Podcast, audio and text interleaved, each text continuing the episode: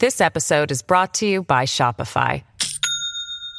Do you have a point of sale system you can trust, or is it a real POS? You need Shopify for retail. From accepting payments to managing inventory, Shopify POS has everything you need to sell in person. Go to shopify.com slash system, all lowercase, to take your retail business to the next level today. That's shopify.com slash system. I'm San Francisco Chronicle columnist Heather Knight, and you're listening to Fifth and Mission. It's always hard being a working mom with little kids at home, but it's way harder now. Our kids can't go to school and need our help with distance learning. And we still have to do our jobs too.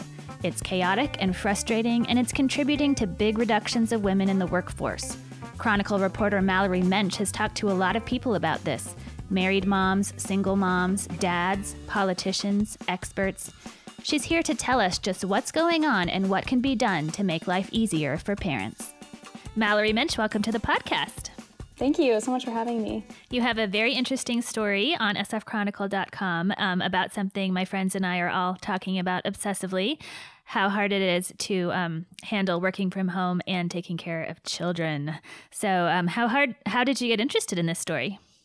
Well, I was reporting a story last week on a daycare program that was being expanded through a local school district. And for that story, I talked with a local councilwoman, and she's also a mom.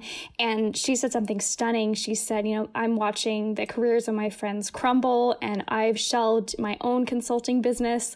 Um, I thought that definitely deserved our attention. Uh, we'd seen reports of this nationwide, but it's such a Bay Area story, too, with um, so many working parents, um, if only yes. to afford the cost of living. Yeah. um, and of course, all of the school districts in the Bay Area are starting with distance learning. And so this is going to drag on and on, probably for months. So I think it's a really important um, topic that you're looking at.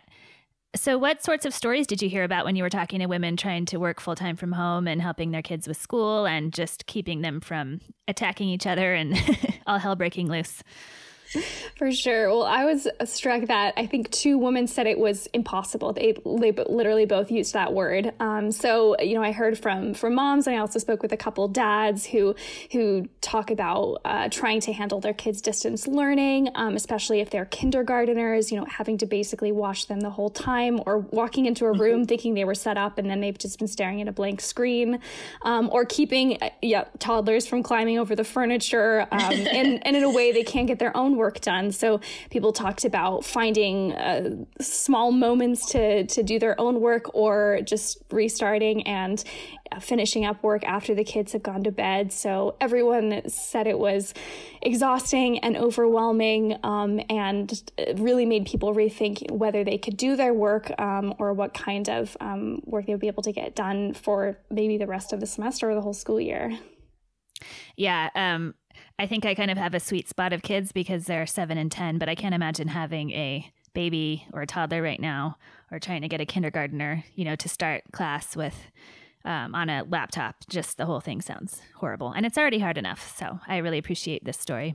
And of course, single moms and low income moms don't have any choice but to keep working. But a lot of the mothers that you talk to are quitting their jobs entirely. And some of the statistics in your story really jumped out at me, like that working mothers have um, scaled back their hours four to five times more than working dads since this started. And you found another survey um, where one in three families have either gone part time or quit, and it's almost always the mom. So, what are some of the reasons that this is falling so much more heavily on mothers? I think there's a few complex reasons and and also the reasons why maybe women are, are less in the workforce or there's different um, pay for women. Um, but I think pay was a big mm-hmm. issue. You know, I heard um, a couple people, um, the the woman who I spoke with who actually had quit her job with th- three kids and her husband working from home, but they said it's impossible for for us to care for those three kids. And um, the factor there was you know, the husband was willing to stop, but he makes more money and he has the health insurance. And we mm-hmm. see nationwide that men on average make more money than women, um, and especially more than women of color. Um, so that may be just a natural uh, economic solution um, for the families, which means that women will probably more often um, scale back or, or quit their work. I think another reason um, is that sometimes maybe women had taken time off in the past. Uh, so a couple of women that I spoke with um, had worked and then maybe taken a little bit of time off after their kids um, were born or when they were super young. So a couple of them said, you know, I'm really the go-to parent, so my kids are going to bother me more than they're going to bother my husband. So I'm finding it yeah. harder to get that work done. Um, so even if the dads are there and they're willing to help, um, maybe they have spent more time in the office previously and they just said the kids want mom more and it makes it harder for me to get my work done.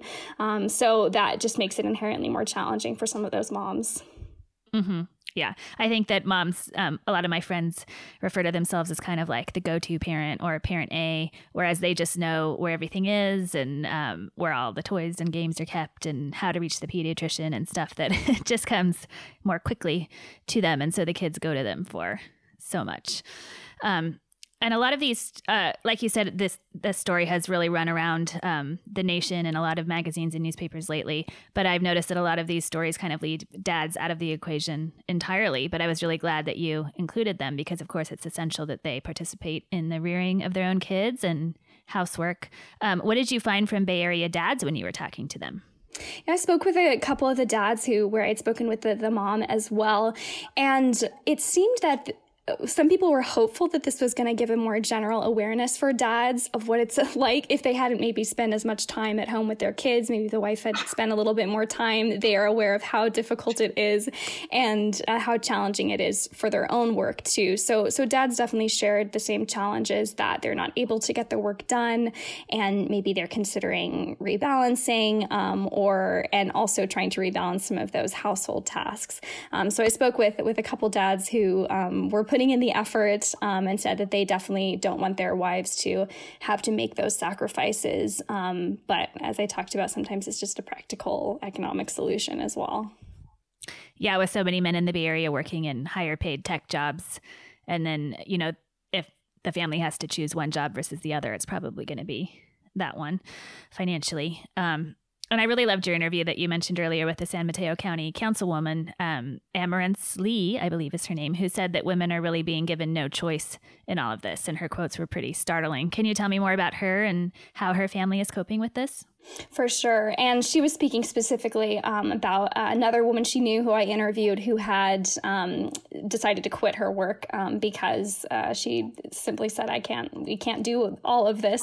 Um, so she said it, she felt it was really a false choice, uh, you know, for mm-hmm. women to, you know, 100% support their family and 100% pursue their career while the kids are home. I think it was even hard before that. And there was that yeah. debate, debate going on even before that. But when you have your kids at home now too and are responsible for making sure they they get through school, um, that was significantly more challenging.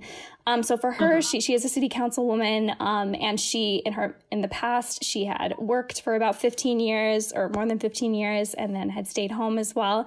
Um, so the kids again, she said, come to her more often. So she you know tries to she tried to attend a city council meeting at home. Her son came in and asked for a scrap of paper, and she said this is not going to work. So she starts going to city hall to tune in, um, and then her husband is 100% on duty, um, and her husband said you know, we we are both feeling it, but I definitely see it's been harder on my wife. Um, so we're trying to split up household duties. You know, we're eating more takeout. Um, the kids are doing more chores. They're school age, so you know, they can help clean the uh-huh. kitchen and things like that. Um, but they were definitely trying to balance and be aware of uh, the challenges that were put on her, both as a city councilwoman in a really pressing time, and then also having the kids at home.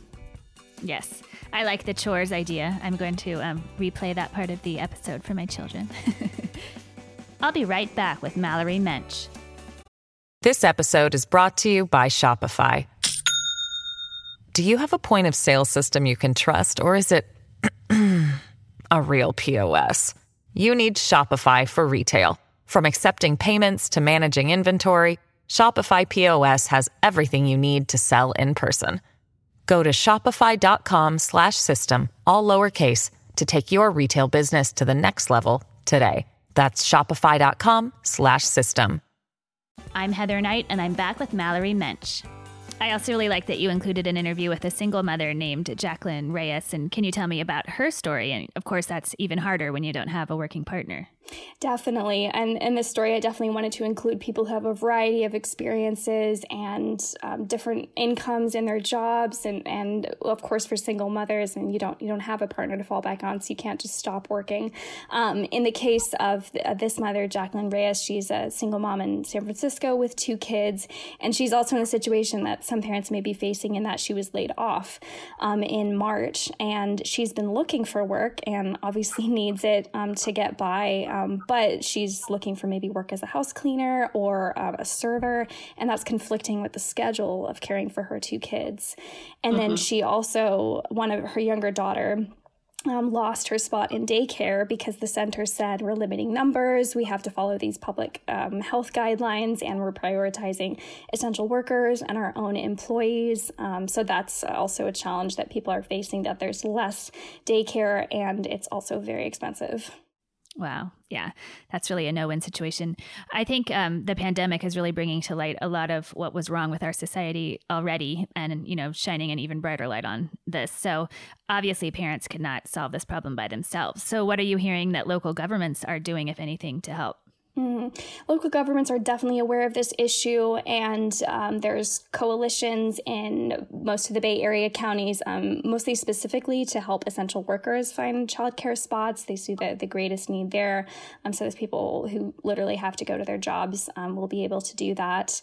Um, a couple of the uh, other cities and counties are also creating these learning hubs, distance learning hubs. So in San Francisco, and then also in the city of San Mateo, um, they kids will be able to come and get support in distance learning, function sort of as a childcare um, for those school age kids, um, and some other. Uh, counties as well are also working on getting more funds for childcare providers um, so they can stay open, so they can have more spots um, to provide for those families. Mm-hmm. And what about companies? Um, of course, that's a big part of this equation. What are you hearing that workplaces should do or are doing to make this tenable? Definitely. So I spoke with the Bay Area Council, which speaks with a lot of employers, and they said people, CEOs are so aware of this issue um, and trying to be flexible on working hours or give open ended stipends for work from home that could be used for childcare or for any technology that's needed to help with the kids. Um, and so companies definitely know this is an issue, um, and hopefully they're uh, understanding in that as well. Mm-hmm. I want to give a shout out to our employer, which is um, providing crisis childcare, which has been extremely helpful. And I think that more companies should follow the Chronicle suit.